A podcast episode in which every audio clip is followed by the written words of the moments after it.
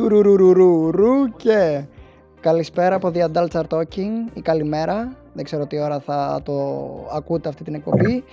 Και Σήμερα κάνω μια μικρή εισαγωγή. Έχουμε την πρώτη εκπομπή από Discord, ολότελα, ολοκληρωτική. Καλωσορίζω αρχικά. Έχουμε, έχουμε φοβερές στιγμές έτσι. Αυτό, ήθελα να σε καλωσορίσω, κύριε. Με τα... Είναι Οδυσσέα, πρώτη φορά που είμαστε από απόσταση. Αυτό. Δεν είμαστε ίδιο δωμάτιο. Αυτό, αυτό, να το καταλάβουμε λίγο. Ε, Αλλά δεν είμαστε και μόνοι μας σε αυτό το chatroom. Ε, είσαι ελεύθερος να, να, να υποδεχθούμε τους καλεσμένους μας. Οπότε σου δίνω τον μπαλά για τη σύσταση. Πάρτο. Λοιπόν, έχουμε μαζί μας για άλλη μια φορά τον εξαιρετικό Φάνη Κοτσόνη από το Youth Voice και μαζί το ναι, συνοδεύει η Ελένη Πέλκα, συντάκτρια, ακριβώς και αυτή στο Youth Voice. Καλησπέρα, παιδιά. Καλησπέρα. Καλησπέρα, ευχαριστούμε πολύ για την πρόσκληση. Αν και χάσαμε τον Νίκο, μας αποδίμησε πλέον. δεν πειράζει, δεν πειράζει. Κάποια στιγμή όταν ε, ξεκίνει η κυβέρνηση ο Μητσοτάκης μπορεί να επιστρέψω, θα το δούμε. Πρόσεξε, μην ε, μέχρι να γίνει να, να επιστρέψεις εσύ έχουν βάλει τα τάγκ άλλοι έξω και μείνεις εκεί πέρα, φίλε μου. Μόνο αυτό πρόσεξε. Θα ετοιμάσω την αντίσταση απ' έξω. Φαντάσου αν ξεκινάει η συζήτηση με τάγκ, φαντάσου σε μία ώρα από τώρα τι θα συζητάμε, αυτό, παιδιά. Αυτό. Καβάνι μα ο ουρανός. Να μόνο. πούμε εδώ πέρα στους ακροατές ε, ότι δεν είναι τυχαίο που καλέσαμε σήμερα την ομάδα του Youth Voice. Ε, της, ε, την, την ιστοσελίδα αυτήν ανικής αρθρογραφίας, άμα τα λέω καλά φάνη. Ναι, πολύ καλά, πολύ καλά. Σου κάνω τώρα και promotion, youthvoice.gr. Είναι, ε, είναι η πάσα η σωστή του Οδυσσέα. είναι ξέρεις, με το tact μαζί, ξέρεις. Και Δεν το κατάλαβε κανείς, ναι. Ε, και... Κοιτάξτε, να, να πω μια αλήθεια, ναι, ναι, ναι. Ε, ότι με τον Οδυσσέα και με τον Νίκο, επειδή έχουμε ξανασυνεργαστεί και γενικότερα στο Youth Voice το κοινό μας είναι πάρα πολύ ενεργοί υποστηρικτές της εκπομπής σας, που αν δεν κάνω λάθος ήταν και στη top ε, την top εκατοστάρα της Ελλάδας πρέπει να ήταν, αν δεν κάνω λάθος. 200, 200, κάπου εκεί ήταν. Ε, Μακάρι αυτό το 100. Με τα δικά μας ε, τερτύπια θα πάτε και εκεί πιστέψτε με σε δύο-τρει εκπομπές. Κοίτα, άμα, άμα, πειράξουμε, άμα κάνουμε τύπου κανένα διάγραμμα και τέτοιο και το πειράξουμε, μπορεί ρε παιδί μου το top 200 να είναι πιο ψηλά από το top 100. Κάπως θα το θα είναι, θα είναι σαν την Ελστάτ. Άμα κάνεις μια, δημιουργη... κάνεις μια δημιουργική αριθμητική, είναι ανάλογα το ερώτημα, μπορείς να κάνεις το ποσοστό που θες. Κατάλαβες. Ε, θα τα στείλουμε εκεί πέρα τα νούμερα, κάπως θα τα βολέψουμε. Μαγειρεμένα, μαγειρεμένα θα είναι. Όπως ε, τα νούμερα του Σιμίτη παν. Ε, γίνεται πάλι εδώ πέρα, έχουμε τέτοιο χαμούλι. Όπως καταλάβανε οι ακροατές, σήμερα θα έχουμε μια πολιτική εκπομπή. Σαν ένα πάνελ του κόντρα, αλλά με πιο χιούμορ. Ε, ε, οπότε έχουμε από υπόθεση Λιγνάδη μέχρι υπόθεση Δημήτρη Κουφοντίνα. Έχουμε καινούριο περιστατικό, έχουμε βασικά συνεχώς περιστατικά αστυνομικής βίας στην Ελλάδα. Ε, και έχουμε μία εικόνα ας πούμε παρακμής σε όλα τα επίπεδα, έτσι το νιώθω εγώ, για να σας βάλω και στη συζήτηση. Ε, Μισό καταρχάς, πριν, ε, πριν παιδιά ξεκινήσουμε να συζητάνε σοβαρά το οτιδήποτε, να, απλά θέλω να πω κάτι καταρχάς. Ε, πώς γίνεται να υπάρχει άνθρωπος που να μοιάζει τόσο πολύ με σάβρα όσο ο Πορτοσάλτε, καταρχάς. Ναι, απλά θέλω να τα πω για να φύγουν από τη μέση αυτά, γιατί θα σκεφτούν καιρό. Και κατά δεύτερον, απλά να δηλώσουμε ότι ο Κυρανάκης είναι Ρουφιάνος, όπως αυτός βγαίνει και και μιλάει έτσι για δίνει άλλους ανθρώπους και δίνει ψεύτικες ειδήσεις. Η συγκεκριμένη βέβαια είναι αληθινή που λέω εγώ. Οπότε Βαρύς ο Πέλεκης. Βαρύς ο Πέλεκης. Μαλάκα. Όχι, βρήκαμε. Ζούγκλα. ε, όχι, αλλά βρήκαμε άνθρωπο ο οποίος είναι χειρότερος από τον Μπογδάνο, έτσι, να μην το γιορτάσουμε. Έχει ε, κοιτάξτε, εδώ τώρα ακούστε ποιο είναι το παράδοξο. Ότι εμείς, με τη, εγώ με την Ελένη τώρα εκπροσωπούμε η μία, η Ελένη, τον νομικό επιστημονικό κλάδο, εγώ τον πολιτικό επιστημονικό κλάδο και εσείς μπορείτε να πείτε ότι δεν μπορεί να υποθεί από εμάς, έτσι. Ακριβώς, εμείς είμαστε ο λαός. Είμαστε ναι, εσύ, μπορεί, εσύ κάνεις μια αξιοκριτική εκτίμηση. Να, Κοίτα, γενικά με αυτά, με αυτά, που θα πούνε μπορεί να μας πούνε κιόλας ότι είμαστε τίποτα νεολαία του ΣΥΡΙΖΑ. Παιδιά δεν είμαστε πουθενά, να ξέρετε. Ναι, γιατί θα ακούσετε τον λόγο ότι ούτε η νεολαία του ΣΥΡΙΖΑ δεν μπορεί να συγκροτήσει τον εαυτό της, δεν θα το κάνει κάποιος άλλος. Εγώ νομίζω, νομίζω ότι ο Φάνης μόλις περιέγραψε μία τετράδα φωτιά. Έτσι όπως το έθεσε. Αυτή η συμπλήρωση είναι τρομερή. Το είναι η συμπλήρωση μεταξύ όντως ενός επιστήμονα και ενός ταξιτζή. Οπότε εκεί, εκεί υπάρχει μια μεγάλη, το σύμπαν δεν ξέρω, κάτι παθαίνει, κάτι διαστέλλεται. Εκεί που συναντιέται η κοινωνία, Αυτό, όλα μαζί. Η μαγεία της φύσης συναντά την ψυχολογία της ύλης, τα λέω καλά. τα λέω πολύ καλά. Λοιπόν, ε, οπότε σας δίνω την πάσα, θα το παίξω και λίγο συντονιστή σήμερα. Το έχω δει όντως, δεν ξέρω, ο Τριανταφυλόπουλος. Ε... Το φοράς πιστούν, Οδυσσέπη, δεν σε βλέπουμε. πες μου, πες μου το φοράς, να ξέρω. Φοράω ένα φούτερ. Α, α το με έχασες ήδη, δεν πειράζει. Φόρμα σκισμένη και κάλτσα ε, διαφορετική κάθε πόδι. Αυτή είναι η κατάσταση. Είναι άποψη. Όχι, είναι α, περι, περιγράφω την κατάσταση που επικρατεί αυτή, τη, αυτή την περίοδο στη χώρα, ας πούμε, δύο εβδομάδες. ε, είναι David Bowie αυτό, είναι επίτηδες το κάνει. το φοράω επίτηδες, όντως το φοράω επίτηδες. Οπότε σας δίνω την πάσα να ξεκινήσουμε από επικαιρότητα. Θέλεις, Νίκο, πρώτα. Ε, ε, Καταρχάς, θέλετε να ξεκινήσουμε μήπως με κάτι αμφιλεγόμενο τελείως, να το πάμε έτσι πιο mm. δυνατά. Θέλετε να συζητήσουμε μήπως για τον Κουφοντίνα; Θα μπορούσαμε. Κοίτα, είναι, ναι, είναι και το σημερινό. Ναι. Ακριβώς. Είναι, είναι και αρκετά επίκαιρο γιατί τελείωσε και τη, σήμερα την απεργία πείνας που έκανε για 65 μέρες, αν δεν κάνω λάθος. Ε, κοιτάξτε, σήμερα ανακοινώθηκε από το πρωί, αν δεν κάνω λάθος, 11.30. Εγώ τότε είδα ότι ανέβαινε πιο πολύ σε όλα και εννοείται το καλύψαμε και εμείς στο Youth Voice. Ε, ανακοινώθηκε ότι σταματάει την απεργία πείνας μετά από 65 μέρες και αρκετές ημέρες απεργία δίψας. Ε, έβγαλε ο ίδιος μία ανακοίνωση που λέει ότι σταματώ γιατί και αυτά που συμβαίνουν έξω από εδώ υπερβαίνουν και εμένα και ήταν σαν να είμαι με τον κόσμο κτλ. Ε, και έχει δημιουργήσει έτσι πολλές αντιδράσεις αλλά νομίζω ότι πριν περάσουμε σε αυτό το θέμα και εδώ μπορεί μόνο η Ελένη να μας βοηθήσει από εμάς τους τέσσερις ε, mm, πρέπει να δούμε γενικά, ακόμα και εγώ αυτή τη στιγμή δεν έχω τη νομική επάρκεια να σου πω ακριβώς τι ζητάει, τι δικαιούται, τι ισχύει, τι δεν ισχύει. Συνεπώς, νομίζω, Ελένη, να μας εξηγήσεις λίγο τι ζητούσε, τι ίσχυε, τι λέει ο νόμος, τι υποστηρίζουν οι πολιτικές δυνάμεις κτλ. Με τα χαράς. Ε, έχω γράψει και πάνω σε αυτό στο Youth Voice ένα άρθρο μου ε, με τίτλο «Μια νομική προσέγγιση στην υπόθεση Κουφοντίνα» Είναι αρκετά μεγάλη υπόθεση και προσπάθησα ευθύνοπατα, όπως θα κάνω και τώρα, να τα παρουσιάσω. Ε, ε Καταρχάς, να πούμε και στα παιδιά όποιος τα ακούει, μπορεί να πάει και να το διαβάσει και αναλυτικά έτσι και με την ησυχία του. Γιατί είναι αρκετά ναι, πολύπλοκο. Μη σου πω, Νίκο μου, θα το βάλουμε και στο, από κάτω από το επεισόδιο. Mm, εννοείται, εννοείται. Κάνουμε μια προοικονομία. Ε... Συνέχισε, Θα μπορούσατε, ναι, γιατί θεωρώ ότι είναι ένα λεπτάο ζήτημα και μεγάλο, οπότε κάποιος με την ησυχία του θα μπορούσε να το διαβάσει, έχετε δίκιο. Ε, πιστεύω, καταρχάς να ξεκινήσω λίγο πιο υποκειμενικά, για να μην το μπλέξω το αντικειμενικά νομικά με το υποκειμενικά. Θεωρώ ότι όντως ε, αυτό που συνέβη έχει ξεπεράσει κάθε όριο νομιμότητας, ε, τουλάχιστον από την πλευρά της διοικήσεως. Ε, και θεωρώ ότι είχε δίκιο ο, ο κύριος Κουφοντίνας ε, που ανέφερε ότι αυτό που συμβαίνει τον έχει ξεπεράσει. Ε, και θα έρθω τώρα στο αντικειμενικό κομμάτι. Ε, όταν έχεις έναν κρατούμενο, δεν τον αντιμετωπίζεις καταρχάς ως δολοφόνο. Ε, στο νομικό κόσμο, εντελώς νομικά, ε, όταν έχεις έναν άνθρωπο ο οποίος έχει καταδικαστεί, πλέον δεν είναι ο δολοφόνος, είναι ο κρατούμενος περνάμε από τη σφαίρα του ε, Εβραίους ποινικού δικαίου στο σοφρονιστικό δίκαιο. Εκεί μιλούμε για κρατούμενο. Ε, οπότε θεωρώ ότι τα πολιτικά κόμματα που χρησιμοποιούσαν τη λέξη δολοφόνος στα πάνελ ε, υπέπεπταν ε, σε, ε, σε σφάλματα. Και όχι μόνο τα πολιτικά κόμματα, έτσι, δηλαδή, γιατί με μία βόλτα στο ίντερνετ νομίζω θα βλέπεις όλοι να λένε ότι με το, ε, δεν θα υποστηρίξουμε ένα τρομοκράτη, το, επίσης το πολύ δημοφιλές η δημοκρατία δεν εκφιάζεται. Ε, για αυτά τα οποία πολεμούσε ο Κουφοντίνας πλέον ζητάει δικαιώματα κλπ. Αυτό λίγο να απαντήσει παιδί μου και πάνω σε αυτά γιατί νιώθω ότι έχει μπει κατευθείαν η ταμπέλα ένας άνθρωπος ο οποίος έχει δικαστεί έτσι για τα εγκλήματα, δεν είναι κυκλοφορεί ελεύθερος. Ακριβώς. Δεν είναι ας πούμε ε... Ας πούμε. Ακριβώς, αλλά έθιξα το θέμα των πολιτικών. Ε, συγγνώμη, λένε Χρήστος Παπάς. Ε, Ακόμα το ψάχνουμε. Αυτό είναι η Σερβία τώρα. Βρίσκεται κάπου ανάμεσα σε Αίγυπτο και Ιεράπετρα. Τώρα ακριβώς δεν ξέρουμε, είναι τα όρια περίεργα. Τον ψάχνουμε, ναι.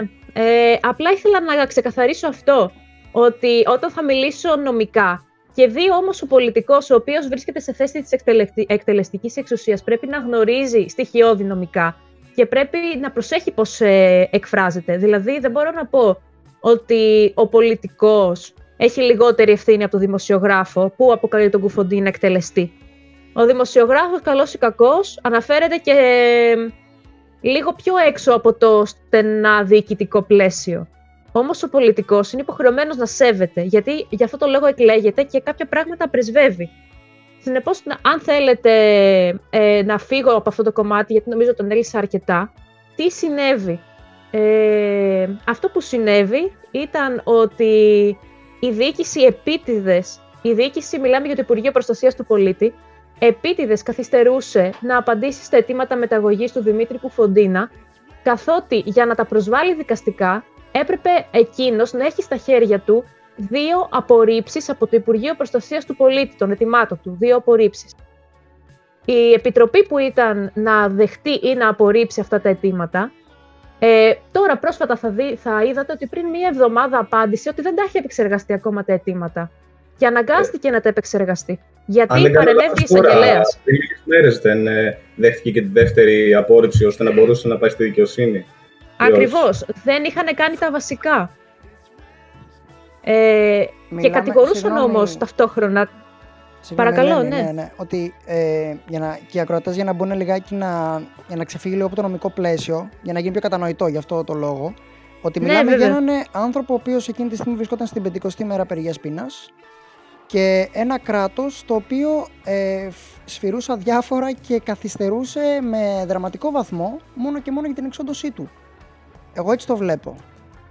Και δεν καθυστερούσε μόνο ως προς αυτό.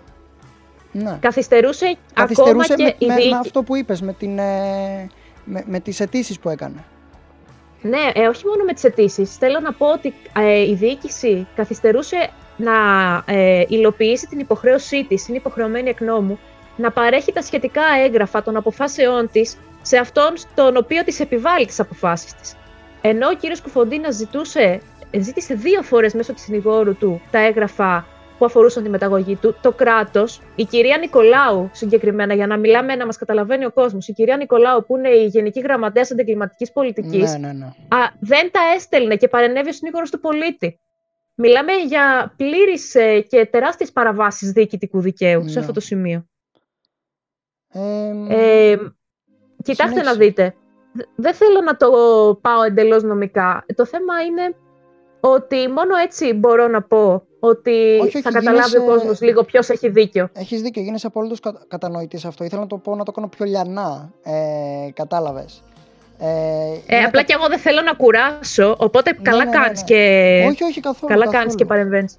Ε, απλώς αυτό, το ότι οι παραβιάσεις που γίνανε όλον αυτό τον καιρό ήταν εκδικητικές ε, και θα ήθελα να, να πει και ο Φάνης ε, την άποψή τους σε αυτό και όσον αφορά ας πούμε την αντίδραση του κόσμου τα social media, τι ρόλο παίζουν σε αυτό, τα ΜΜΕ, πώς παρουσιάζουν την κατάσταση. Κοιτάξτε τι γίνεται τώρα. Το θέμα του Κουφοντίν, αν με ρωτάτε εμένα, είναι εξαιρετικά διχαστικό, εξαιρετικά πολιτικό και αυτό έχει αποτυπωθεί και στην κοινή γνώμη παντού. Όταν λέμε παντού, παντού. Από τα social media μέχρι τη συζήτηση μιας οικογένειας. Φάνη, θες να μας πεις και για το, ακόμα και για το πόλη που έγινε σήμερα στο Youth Voice, γιατί έχει σημασία ακόμα και σε ένα αρκετά ανοιχτό site, όπου είδαμε ναι, ναι, ναι. τεράστια πόλη. Ακριβώς, γιατί και λίγο πριν μπούμε, λέγαμε και με τα παιδιά off record, ότι ουσιαστικά ακόμα και στο youthvoice.gr που βάλαμε ένα σχετικό poll στο Instagram μας, αυτή τη στιγμή είναι εξαιρετικά πολλωμένος ο κόσμος. Μιλάμε για κυριολεκτικά 50-50 παιδιά. Δηλαδή τέτοια poll όσοι δεν έχω δει από το μνημόνιο αντιμνημόνιο ξανά. Ε, αυτό λοιπόν που ισχύει είναι το εξής. Αφενός το θέμα είναι το δικαιοκρατικό, το ένα σκέλος, και το άλλο θέμα είναι το πολιτικό-κοινωνικό. Στο δικαιοκρατικό δεν θα αναλωθώ πολύ γιατί τα είπε και η Ελένη. Όταν ένας κρατούμενος σου ζητάει κάτι που εκ του νόμου προβλέπεται και άρα τον συμπεριλαμβάνεις στη διάταξη, τότε ναι, είναι αυτά που λέμε πρέπει το κράτος να είναι αμερόληπτο, δηλαδή να μην σε κρίνει ως καλή ώρα ο Φάνης ο Κοτσόνης, ο οποίος μπορεί να έχει λερωμένο ποινικό μητρό, αλλά πρέπει να σε κρίνει ε, εντελώς ε, απρόσωπα, εντελώς αντικειμενικά. Αυτό είναι το ένα στοιχείο, απαντάτε πολύ εύκολα. Αλλά το θέμα για εμένα είναι εξαιρετικά πολιτικό και κοινωνικό. Η κοινωνία γιατί έχει πολλωθεί, γιατί παιδιά και οι δύο απόψεις, εγώ θέλω να είμαι εντελώς ακριβής και αντικειμενικός και ψυχρός εδώ, ορθολογικά σκεπτόμενος και οι δύο απόψεις έχουν τα επιχειρήματά τους. Αφενός η μία άποψη λέει δεν μπορείς κάποιος επειδή ήταν έστω αμετανόητος τρομοκράτης να τον καταδικάσεις ακόμα και δια της τεθλασμένης σε θάνατο. Ενώ η άλλη άποψη λέει ναι, αλλά ξέρω εγώ ε, είναι ένας αμετανόητος δολοφόνος, συνεχίζει να εμπνέει ενδεχομένως ενδυνάμει τρομοκράτες κτλ. κτλ. Να... Εγώ κατανοώ τον κόσμο που έχει ε, και τις δύο... Ναι, ναι. Ε, συγγνώμη για την ε, παρέμβαση. Ε, όσον αφορά για το ότι... Για, για την υποστήριξη του Κουφοντίνα, με, με τη κινήσεις αυτής της κυβέρνησης γίνεται η ηρωποίηση. Ακριβώς. Εκεί, εκεί θέλω να καταλήξω ότι για εμένα είναι μια στοχεία της κυβέρνησης το θέμα. Και εξηγούμε. Καμία κυβέρνηση δεν θέλει, τουλάχιστον προσέξτε έτσι, η θελημένα μιλάμε, δεν μπαίνω τώρα σε πιο μακροσκελείς αναλύσεις, το να το επιτρέψεις κάτι να γίνει δηλαδή, καμία κυβέρνηση υποτίθεται δεν θέλει ένα θέμα να φτάσει στην κλιμάκωση και να οδηγήσει σε διάλυση. Για παράδειγμα, κανείς δεν ήθελε να πεθάνει ως απεργία πείνας ο Κουφοντίνας και μάλιστα σε ένα κράτος της Ευρωπαϊκής Ένωσης, που έχουμε απορρίψει τις λογικές, τις εκδικητικές και τις δολοφονικές κτλ. εξού και ότι δεν έχουμε θανατική ποινή πλέον και να καταλήγουμε πώς σε επεισόδια τύπου 2008 να καίγεται η Αθήνα. Η κυβέρνηση δεν έπρεπε να φτάσει ως εδώ, ήταν εντελώς λάθος ο χειρισμός και μάλιστα δεν το είπαν όλες οι αντιπολιτευόμενες πολιτικές δυνάμεις. Δηλαδή, ανεξαρτήτως αν ήταν το ΣΥΡΙΖΑ, το ΜΕΡΑ25, το ΚΙΝΑΛ, το ΚΚΕ, όλοι συμφώνησαν ότι ήταν λάθος ο χειρισμός. Ακόμα και... να σε ρωτήσω απλά λίγο πάνω ναι. σε αυτό, επειδή είναι και πολιτικό το θέμα, όπως είπες. Ε, εσύ θεωρείς όμως ότι είναι σωστό το ότι είναι πλάκη και αντιπολίτευση, γιατί εν τέλει έγινε χαρτί αυτό το ότι απλά είναι άλλος ένας τρόπος να ασκήσουν κριτική στην κυβέρνηση χωρίς κάποια ουσία. Πιστεύεις ότι ήταν σωστή η εμπλοκή και, και του ΣΥΡΙΖΑ, ας πούμε, και το ΚΚΕ, αν δεν κάνω λάθος. Δεν ξέρω ακριβώς και ποια άλλα κόμματα επίσης ενεπλάκησαν. Εδώ, εδώ πέρα υπάρχουν τρία σκέλη. Η μεν εξοκοινοβουλευτική αριστερά, δεν μιλάω καν δηλαδή για κοινοβουλευτικά κόμματα, αν με ρωτάς, το θέμα δεν το προσέγγισε σωστά. Γιατί όταν υπάρχουν πανό τύπου γεννήθηκα 17 Νοέμβρη, δίνεις μάλλον τροφή σε αυτόν που έχει τα αντεπιχειρήματα εναντίον σου. Περισσότερο κάνει, βάζεις αυτόν γκολ που λέμε, παρά υποστηρίζεις ένα δικαιοκρατικό αίτημα. Τώρα στα κοινοβουλευτικά κόμματα, αν με ρωτάς εμένα, η κυβέρνηση έκανε μια κλασική τακτική. Πήγε να πει ότι, α, δηλαδή υπερασπίζεστε τον τρομοκράτη, πήγε να οδηγήσει και να μεθοδεύσει τη συζήτηση. Θεωρώ πως τα κόμματα, τα αντιπολιτευόμενα, και μιλάω για όλα, και για το ΣΥΡΙΖΑ και για το ΜΕΡΑ25 και για το ΚΙΝΑΛ και για το ΚΚΕ, πιστεύω δεν έπεσαν εντελώς σε αυτή την παγίδα. Το θέμα το προσέγγισαν αρκετά ε, αποστηρωμένα. Καλή ώρα ακόμα και ο ίδιος ο Αλέξιος Τσίπρας. Ε, στη Βουλή μίλησε για αμετανόητο δολοφόνο, αλλά λέει μην του επιτρέψετε να φτάσει σε μαρτυρικό θάνατο, πράγμα που θα του δώσει μεγαλύτερη ισχύ και σε αυτόν και στους ομοειδεάτες του π.χ. Αυτό ήταν μια πολύ προσεγμένη ε, τοποθέτηση που δείχνει ότι και η αντιπολίτευση δεν είναι χαζή να πέσει την πρώτη τρικλοποδιά να πει π.χ. συντασσόμαστε με ώρες στα πάντα με τον πρώην ηγέτη της 17 ε, Νοέμβρη αλλά αντίστοιχα έγιναν και λάθη, βλέπε δρίτσα στο ΣΥΡΙΖΑ που αν με ρωτάτε εμένα τέτοια στελέχη έπρεπε να είχαν διαγραφεί χτες Εάν μιλάμε, τι, έγινε με Δρίτσα, γιατί. Ο οποίο είχε, πει, είχε πει απροκάλυπτα για όσους δεν θυμούνται, που αυτό είναι ακριβώς αυτό που σας είπα πριν, τα αυτογκολ που βάζει κανείς, ότι είχε πει σε μια ραδιοφωνική εκπομπή ε, και τι έγινε και με τη 17 Νοέμβρη δεν φοβόταν τότε ο κόσμος, ότι φοβόντουσαν μόνο οι δεξιοί. Όχι, αυτό είναι λάθος. Αυτό δεν είναι επιχείρημα δημοκρατικό σε κοινοβουλευτικό κόμμα με μια τρομοκρατική οργάνωση φοβόταν μόνο ο ένας πόλος. Αυτό είναι νομίζω επιχείρημα που θα κάνει στο καφενείο, δηλαδή δεν θα έπρεπε να ακουστεί από επιχείρημα, είναι, επιχείρημα, είναι επιχείρημα καφενείου. Τέτοια, ε, Βεβαίως ο ΣΥΡΙΖΑ επισήμως πήγε ενάντια σε αυτή τη δήλωση, δείχνοντας την αντίθεσή του. Και σας λέω ότι ο ηγέτης της αντιπολίτευσης τουλάχιστον έκανε πολύ προσεγμένη αναφορά, όπως και όφιλε. Αλλά όταν βλέπεις και τέτοια στελέχη να κάνουν αυτές τις δηλώσεις, ανοίγει εκεί και η συζήτηση έως πότε η αντιπολίτευση, είτε η μείζων αντιπολίτευση είτε η Ελλάσσον, θα δέχεται τέτοιες απόψεις εντός της, που αν με ρωτάτε λειτουργούν σαν βαρύδια. Δεν μπορείς να συσπηρώσει την, ευρύ, την ευρεία κοινωνική πλειοψηφία ε, και να φοβάσαι εντός εισαγωγικών να πειθαρχήσει τα στελέχη σου. Να και για να κάτι. να, ένα, ένα λεπτό πριν πεις ναι, αυτό ναι. που θες, να, να τελειώσω το συλλογισμό μου ότι το θέμα λοιπόν είναι εξαιρετικά πολιτικό. Η κυβέρνηση έκανε, πήρε απίστευτα μεγάλο ρίσκο που ως εκθαύματος δεν γύρισε εναντίον της Boomerang. Ε, εκπορευόμενοι, αν με ρωτάτε, από θατσερικές λογικές, δηλαδή λογικές τύπου αυτό που είπε και ο Νίκος, δεν εκβιαζόμαστε, δεν εκβιαζόμαστε, άρα θα σε οδηγήσουμε σε έναν θες, ακόμα και να γίνεις αυτόχειρας. Όχι, αυτό είναι λάθος. Και έχει αποδειχτεί γιατί όποιος δει ακόμα και τις πολιτικές Θάτσερ, που είχαν με τους hooligans, ας το πούμε, των γηπέδων τέτοια προσέγγιση, μέχρι και σήμερα αυτές οι παθογένειες καλή ώρα στην Αγγλία δεν έχουν εκλείψει. Δηλαδή βλέπεις ότι τέτοιες πολιτικές δεν είναι λυσιτελείς, δεν λύνουν το πρόβλημα. Είναι μόνο αυτό που λέμε για τον κόσμο.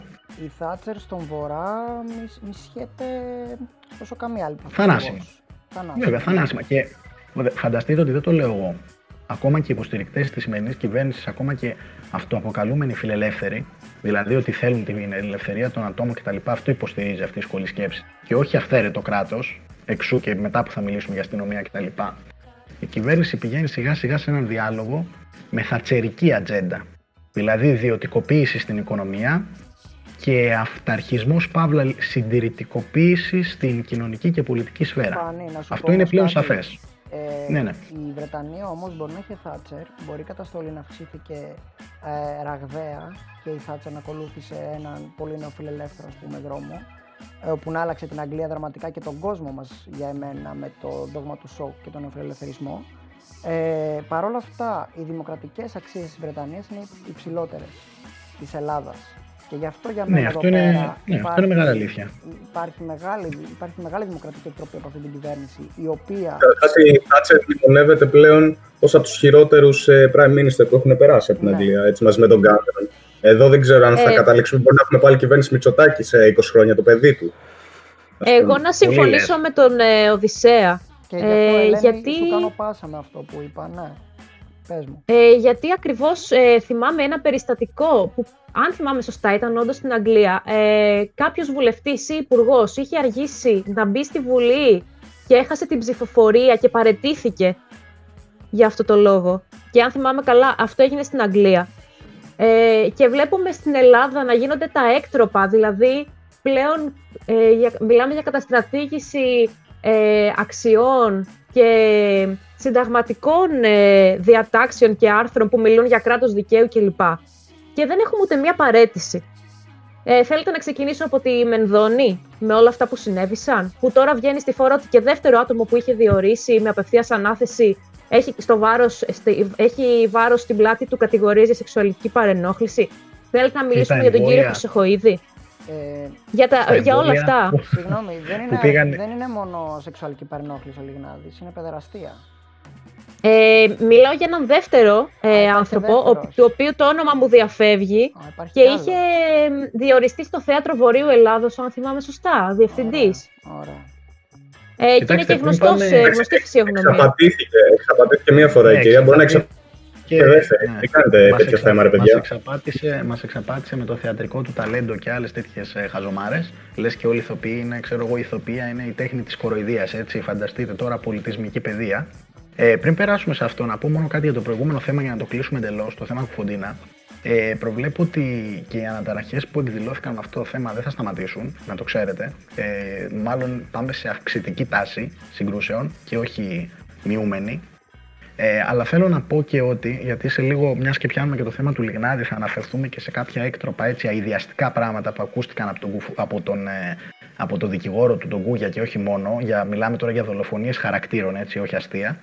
Αλλά πριν περάσουμε εκεί, επειδή είναι και αρχή μας το Youth Voice πάντα να δίνουμε βήμα και στην άλλη άποψη, γιατί δεν γίνεται διαφορετικά διάλογος, ε, θέλω να πω ότι και από την άλλη πλευρά, αυτό που με στεναχώρησε εμένα είναι ότι και η δικηγόρος του Κουφοντίνα προέβησε σε κάποιες δηλώσεις που, αν με ρωτάτε, ήταν ατυχή τουλάχιστον. Ε, πολύ περίεργες δηλώσεις του τύπου άφησε να εννοηθούν διάφορα για, την, για τις οικογένειες των θυμάτων της 17 Νοέμβρη. Ζητούσε λίγο κάποια πράγματα νομικά παράλογα. Εδώ είναι και η Ελένη να Ο, κάτι συνέβη, χάσαμε τον Φάνη. Χάσαμε τον Φάνη, ναι, δεν πειράζει, περιμένουμε. Ε, θα ξαναμπεί. Άμα είναι όσο περιμένουμε κιόλας, Ελένη, θες να μας ε, ε, αναλύσεις ε, και λίγο περισσότερο το νομικό πλαίσιο, γιατί δεν το ολοκληρώσαμε. Ουσιαστικά, ρε παιδί μου, το, αυτό που ζήταγε και κατά πόσο ήταν μέσα στα δικαιώματά του, γιατί έχει ακουστεί και επίσης ότι ήταν και φωτογραφικός νόμος ο οποίος είχε γίνει πάνω του από την Νέα Δημοκρατία κιόλας είχε ψηφιστεί.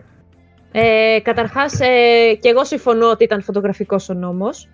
Ε, το κάτι το οποίο είναι, είναι παράνομο, έτσι, πράγμα, ναι. Αντισυνταγματικό, δηλαδή μιλάμε, όταν κάτι είναι αντισυνταγματικό, μιλάμε για επίθεση στη δημοκρατία. Γιατί το Σύνταγμα νομικά θεωρείται το Ευαγγέλιο και το Α και το Ω για τη δημοκρατία μας. Ε, ψηφίστηκε λοιπόν μία διάταξη νόμου, ε, η οποία προέβλεπε στο τρίτο άρθρο της, ε, μεταξύ άλλων αλλαγών που επέφερε στο σοφρονιστικό κώδικα, ότι κρατούμενοι οι οποίοι ε, έχουν μεταφερθεί σε αγροτικές φυλακές ε, πρέπει να επιστρέψουν στις φυλακές από που είχαν αρχικά μεταχθεί ε, στην περίπτωση που είτε έχουν καταδικαστεί για τρομοκρατία, κάτι το οποίο δεν συνέβη στην υπόθεση του κύριου Κουφοντίνα, γιατί δεν έχει καταδικαστεί ε, με τις διατάξεις για την τρομοκρατία. Ε, αυτές οι διατάξεις ψηφίστηκαν μετά από το περιστατικό με τη 17η Νοέμβρη. Ναι, ε, έχει καταδικαστεί. Καλώς ήρθες. Δεν ξέρω πού με χάσατε. Ε, να ολοκληρώσω κάτι πολύ γρήγορα. Ναι, ναι, ναι, ναι, ναι. Τα νομικά του, του Δουκού. Δεν λέμε και ονόματα. Ναι, συνεχίζουμε. Είναι ο αλγόριθμος. ναι, ναι. Ε, λοιπόν, και ο κύριος Κουφοντίνας έχει καταδικαστεί για εγκληματική οργάνωση. Ωστόσο, υπήρχε μία εξαίρεση σε αυτόν τον νόμο που, που έλεγε ότι το ίδιο γίνεται εάν κάποιος έχει καταδικαστεί ε, ή εκρεμεί σε βάρος του ε, κατηγορία για βαθμό πλημελήματος, ο κύριος Κουφοντίνας είχε μια κατηγορία ε, για πλημέλημα που αφορούσε τέλος πάντων κάποια ανάμειξή του σε κάποια ε, αναταραχή που προκλήθηκε στις φυλακές Κορυδαλίου όταν βρισκόταν εκεί. Και με βάση αυτό πάτησαν και τον ε, έστειλαν στο Δομοκό. Ωστόσο, ε, η κυβέρνηση είχε το αντεπιχείρημα ότι υπάρχει ένα predικό διάταγμα που ψηφίστηκε το 2017 που έλεγε ότι οι φυλακές Κορυδαλού ε, δεν είναι πλέον οι φυλακές για άτομα που έχουν καταδικαστεί με ισόβια, με ποινή κάθριξη συγκεκριμένα. Ε, οπότε υπήρχε εκεί πέρα μία σύγκρουση, καταλαβαίνετε, γιατί ο Κουφοντίνας ε, ε, βρίσκεται μέσα στη διάταξη που λέει ότι πρέπει να επιστρέψει από όπου αρχικά μετήχθη. Ωστόσο υπάρχει και εκείνος, εκείνο το προεδρικό διάταγμα που λέει ότι δεν μπορεί ουσιαστικά να το κάνει αυτό, γιατί εκείνος έχει καταδικαστεί με ισόβια και πλέον ο κορυδαλός δεν είναι για ισόβια. Αυτό ήταν το επιχείρημα της κυβέρνησης. Ωστόσο, ε, να πω εδώ ότι αυτό δεν είναι κάτι τόσο απλό. Γιατί ε, ο πρώτος νόμος που προέβλεπε τη μεταγωγή του δεν έλεγε ότι ε, θα μετάγονται οι κρατούμενοι από όπου αρχικά μετήχθησαν, αλλά με την επιφύλαξη του τάδε προεδρικού διατάγματος. Δηλαδή, Υπάρχει ζήτημα το οποίο θα το έλυνε ένα δικαστήριο, δεν θα το έλυνε ο, ο τάδε πολιτικός στο κανάλι. Θα έβγαινε το δικαστήριο και θα έλεγε τι πρέπει να γίνει. Οπότε δεν θεωρώ ότι είναι τόσο εύκολα τα πράγματα όσο τα παρουσιάζει η κυβέρνηση ή η τάδε πλευρά, είτε υπέρ είτε κατά του κύριου Κουφοντίνα. Και γι' αυτό υπάρχουν τα δικαστήρια, αν θέλετε την άποψή μου. Αυτό γενικά είναι πολύ σημαντικό γιατί έχει πάει πιο πολύ ο Κουφοντίνας πλέον. Το όνομά του έχει ακουστεί σε λαϊκά δικαστήρια παρά στα κανονικά που θα έπρεπε. Είναι πάρα πολύ σημαντικό αυτό. Και μετά η ηρωνία είναι κατά πόσο θα λες ότι είσαι κράτος δικαίου ή όχι, αν ο καθένας το λύνει αυτό στα τηλεπαράθυρα.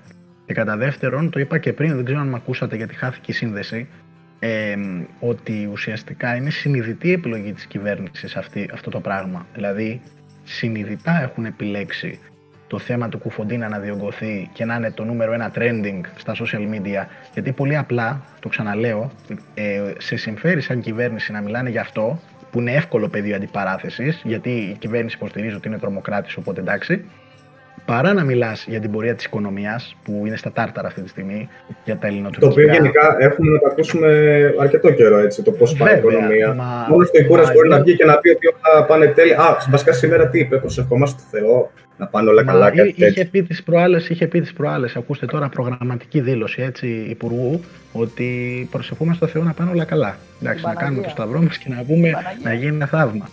Μα δεν μπορεί ούτε Θεός να βοηθήσει την ελληνική Τώρα, αυτό, Υπουργός Οικονομικών τώρα σε μια χώρα που θα έπρεπε να είναι από τους σημαντικότερους πολιτικούς. Ακριβώς. Και, και έχει ρόλο αυτό, ναι, μα μιλάμε για τον πρώτο τάξη υπουργό. Υπενθυμίζω ότι με το σχέδιο του κυρίου Γεραπετρίτη, του υφυπουργού παρά τον πρωθυπουργό, που, ο υπουργός επικρατείας μάλλον, που αυτή τη στιγμή είχε, έχει κάνει το λεγόμενο επιτελικό κράτος, που εκεί αποσαφηνίζει ότι ο πρώτος τάξη υπουργός είναι ο οικονομικών παρόλα αυτά βλέπουμε τέτοιες φαρσοκομωδίες. Γιατί είναι φαρσοκομωδία να επίτηδες να έχεις αφήσει το θέμα του Κουφοντίνα και μπράβο σε όλη την αντιπολίτευση που δεν έχει πέσει σε αυτή την παγίδα. Ε, δηλαδή δεν έχεις πέσει στην παγίδα να λες συνέχεια για τον Κουφοντίνα και τον Κουφοντίνα, τη στιγμή που δίπλα σου γίνονται τέρατα. Δηλαδή αυτή τη στιγμή η οικονομία μας σε πραγματική ύφεση, δηλαδή πραγματικά πόσο μειωμένο είναι το ΑΕΠ μας σε σύγκριση με τα περσινά επίπεδα τέτοια εποχή, μιλάμε πλέον για ποσοστό που αγγίζει το 13%, δηλαδή μείον 13% από αυτά που είχαμε πέρσι. Αυτό, παιδιά, είναι εκτός ότι είναι το κορυφαίο στην Ευρώπη. και από τα κορυφαία αρνητικά νούμερα στον κόσμο ως απότοκο της πανδημίας.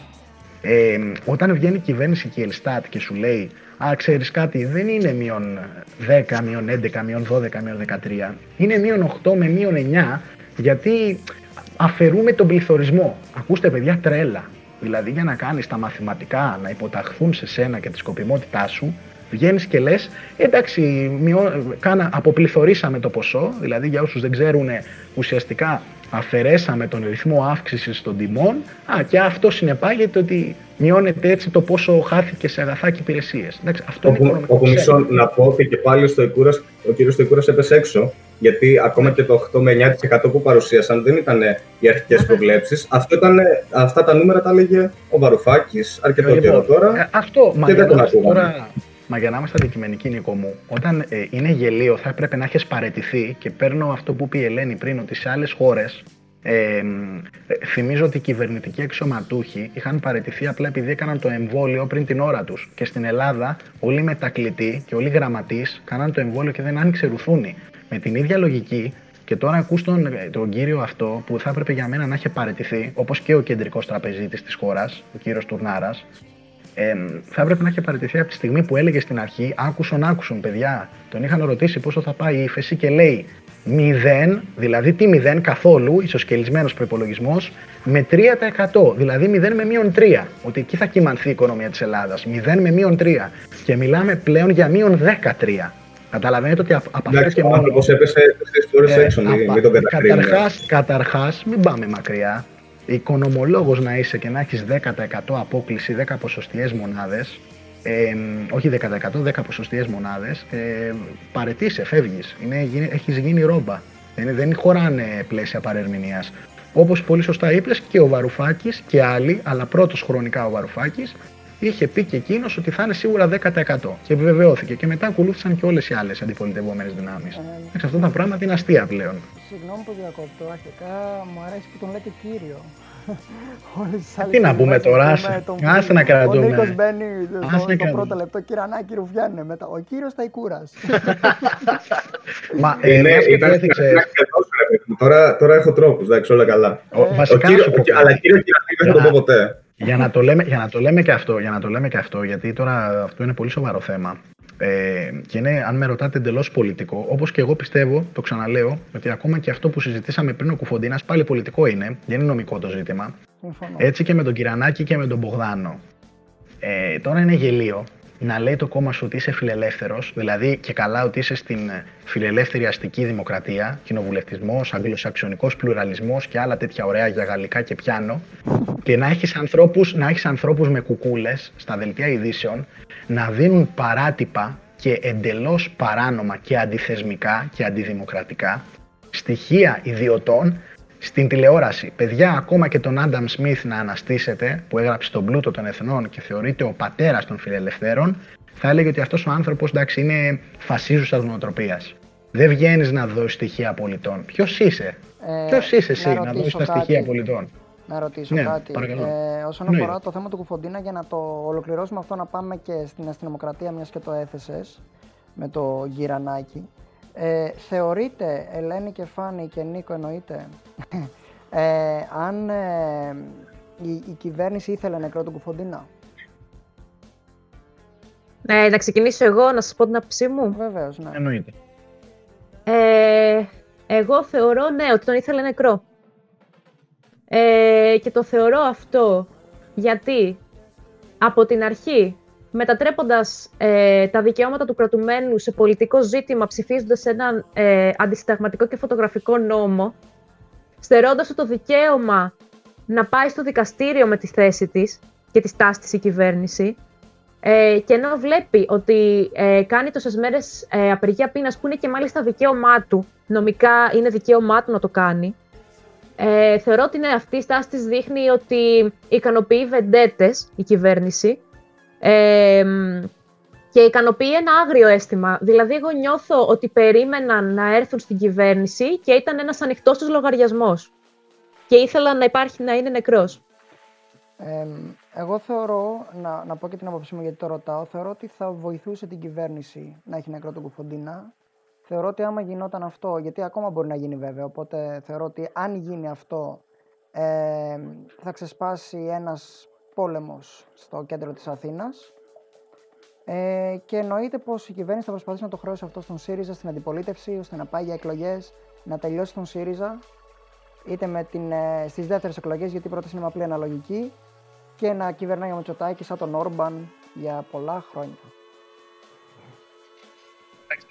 Είναι και αυτό μία άποψη. Εγώ πιστεύω ότι όπως σε μία σειρά θεμάτων, γιατί πλέον πιστεύω έχουμε χάσει τον μπούσουλα, δηλαδή η κυβέρνηση έχει χάσει κάθε έλεγχο στα ανοιχτά ζητήματα της χώρας, ειδικά τα μεγάλα, θεωρώ πως για άλλη μια φορά κακοεκτίμησαν και σε μια κατάσταση. Δηλαδή, σίγουρα την άφησαν να κλιμακωθεί, αν με ρωτάτε, για αυτό που σας είπα πριν, δηλαδή συνειδητά να πάει αλλού το θέμα του διαλόγου και όχι στην αγανάκτηση του κόσμου με τα λάθος τύπου lockdown και όλα τα συναφή, οικονομία, ελληνοτουρκικά, τα πάντα και δεν είχαν προβλέψει ότι θα υπήρχε τέτοια αντίδραση. Και αυτό είναι ένα χαρακτηριστικό που παγίως εκφράζει τη συντηρητική παράταξη στη χώρα. Πάντοτε υποβαθμίζουν τη σημαντικότητα γεγονότων και ειδικά κοινωνικής αντίδρασης. Και αυτό είναι και ιστορικά που τους γυρνάει boomerang να θυμάστε. Το ότι υποβαθμίζουν καταστάσεις. Και συμφωνώ σε αυτό που λέει ο Οδυσσέας, ότι αν είχαμε, αν είχαμε νεκρό ή αν γίνει οτιδήποτε άλλο, καλή ώρα βλέπε Νέα Σμύρνη, θα τα πούμε και μετά αναλυτικά, ακούς, άκουσον άκουσον ότι α, ποιος φταίει αυτό, ο ΣΥΡΙΖΑ. Μα ποιος ΣΥΡΙΖΑ, εδώ ο ίδιος ο ΣΥΡΙΖΑ δεν μπορεί να κινητοποιήσει, αν του πεις αύριο 50 άτομα στο Σύνταγμα και κινητοποιήσει ξαφνικά δεκάδες χιλιάδες στη χώρα. Δηλαδή κάποια πράγματα είναι σαν να κοροϊδεύουν το, το κοινό αίσθημα. Αφού ρε φάνη ε... το κάνει ο Τσίπρας για να διασπείρει τον κορονοϊό ναι, τώρα, τι κάνει. Βέβαια, ο, ο, ε, ναι, είναι το ίδιο που λέγαμε. Ο ίδιος Τσίπρας που δεν μπορεί καλά-καλά να βάλει τους δρίτσε σε τάξη μέσα στο κόμμα του και έχει 8 πράξιε.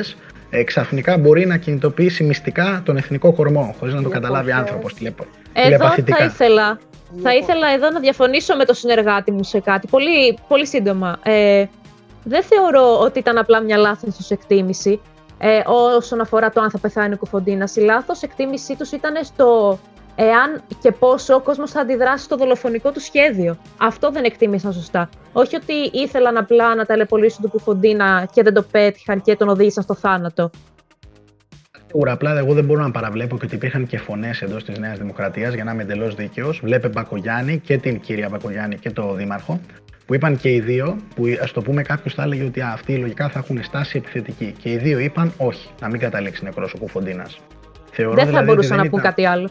Δεν, δεν διαφωνώ, δεν λέω ότι δεν τηρούν τα προσχήματα. Λέω όμως ότι πρέπει να είσαι εντελώς αδαής ή τουλάχιστον πολιτικά αναλφάβητος για να ανοίξεις τον ασκό του αιώλου σε αυτό το βαθμό. Νομίζω ότι ήταν εντελώς λάθος η εισήγηση, όποιο ήταν η εισήγηση. Προφανώς δεν είμαστε στο Μαξίμου, να ξέρουμε ποιος εισηγείται τι. Όποιος και να πήρε την απόφαση, καλή ώρα που είπαμε πριν, Γενική Γραμματέας Αντιγκληματική Πολιτικής, ήταν εντελώς λάθος. Θα έπρεπε να έχουν καθαιρεθεί άτομα γι' αυτό.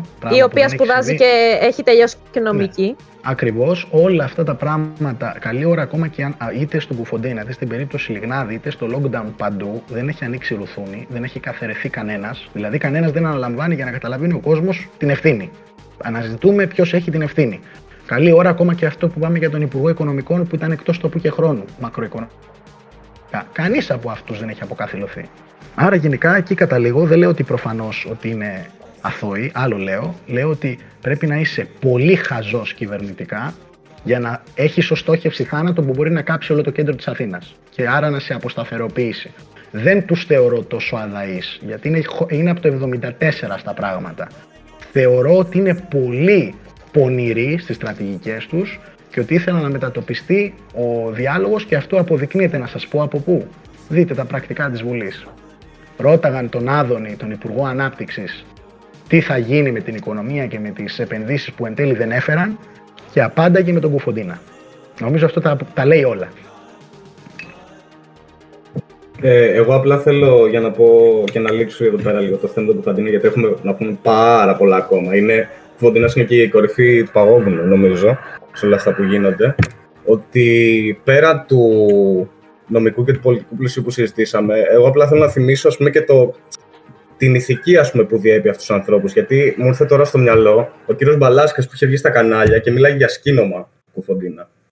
Όπου ο άνθρωπος προφανώς Και του λέει ο δημοσιογράφος δεν είναι καλά. Αυτό ο Μπαλάσκας έχει ξεφύγει, ακόμα ψάχνει τον παπά. Ο άνθρωπος αυτός δεν είναι καλά, το έχει αποδείξει πολλές θέλω, θέλω να πω γιατί του λέει το απαντέ δημοσιογράφος αυτό, ότι πώς για να μιλάτε για σκήνομα δεν είναι νεκρός άνθρωπος. Και να λέω Μπαλάσκα, δεν με ενδιαφέρει αν είναι ζωντανός ή νεκρός. Λέει με ενδιαφέρει να μην κλάψω άλλο ένα μάτι. Και το οποίο εμένα προσωπικά και σαν άνθρωπος που ζω στη Ραφίνα και έζησα το μάτι, όχι απλά μου ακούγεται άστοχο, μου ακούγεται προσβλητικό. Προς τους εμά που όντως το ζήσαμε. Γιατί είναι τελείως ναι. άκυρο. Νίκο, είναι το ίδιο μάτι που προεκλογικά ήταν ευθύνη της ε, τότε κυβέρνησης και μετεκλογικά ο ίδιος ο Μητσοτάκης είπε στον ΟΗΕ ότι ήταν κλιματικό φαινόμενο.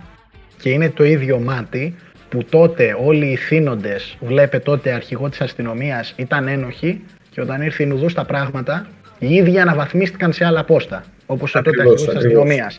Για, να καταλαβαίνουμε, για να καταλαβαίνουμε με στοιχεία, όταν μας λένε ηλίθιος μες στα μούτρα μας. Και ο, επίσης και ο Χρυσοχοίδης που και βγαίνει ακόμα και λέει ότι ο Τσίπρας έχει κάψει 102 ανθρώπου. Μα ρε, Κανονικά αυτό ο άνθρωπο θα πρέπει να δεχτεί μηνύσει για τέτοιες δηλώσεις. Παιδιά, με συγχωρείτε και με αυτό κλείνω. Ε, ε, εκεί έγκυται αυτό που σας είπα πριν. Όπως ακριβώς μετατοπίζουν τον διάλογο εκεί που του συμφέρει, καλή ώρα ο Μπαλάσκας. Είδατε, έρχονται τα δύσκολα, τι απαντάς, μάτι. Κυβέρνηση. Έρχονται τα δύσκολα στη Βουλή. Τι απαντάς, κουφοντίνας. Παιδιά, αυτά είναι θατσερικέ πρακτικέ στην οικονομία. Δείχνει ότι υπάρχει καταρχάς, ε, παίζουν πολλά non-paper μέσα στη κυβέρνηση. μα εννοείται. Και, έχουν, όπω έχετε καταλάβει. Και όπως έχετε καταλάβει, υπάρχουν πάντα από διοπομπέοι τράγοι για όλα τα θέματα. Είτε τους πεις για εθνικά θέματα, είτε τους πεις για οικονομία, είτε τους πεις για κοινωνική αναταραχή. Καταλήγουν στο ότι οι επόμενες εβδομάδες είναι πολύ επικίνδυνες για τον κορονοϊό. Προσέξτε, ο Κουφοντίνας είναι τρομοκράτης και το μάτι ήταν σφαγή. Εντάξει, αυτά τα πράγματα δεν θα αλλάξουν, έτσι. Ε, σήμερα είδα βίντεο που του 2009 νομίζω που σπάνε τον Μπαλάσκα στο ξύλο. Η ίδια αστυνομική, ε, συνάδελφοι του. Μπορείς, μπορείς να μου στείλεις λίγο αυτό το βίντεο προσωπικά για προσωπική αυτοικανοποίηση. Ε, εμφύλιος. Εμφύλιος, εμφύλιος. Ε, είναι όμορφο και με αυτό δίνω πάσα και άμα μου δίνετε και το ελεύθερο και οι συνομιλητές μου όλοι να πάμε να μιλήσουμε για αυτά τα έκτροπα που γίνανε στη Νέα Σμύρνη και που μέχρι και σήμερα και θεωρώ ότι ο κόσμος εισπυρώνεται γύρω από ένα... Αγγίζουμε λίγο, δεν ξέρω, πάμε προς ένα προοδευτισμό εναντίον συντηρητισμού, προς ένα νόμο και τάξη εναντίον ελευθερίας ατομικής. Θα ήθελα την απόψη σας σε αυτό. Ε, για την αστυνομοκρατία, άμα μου δίνει το ελεύθερο, να προχωρήσουμε εκεί πέρα.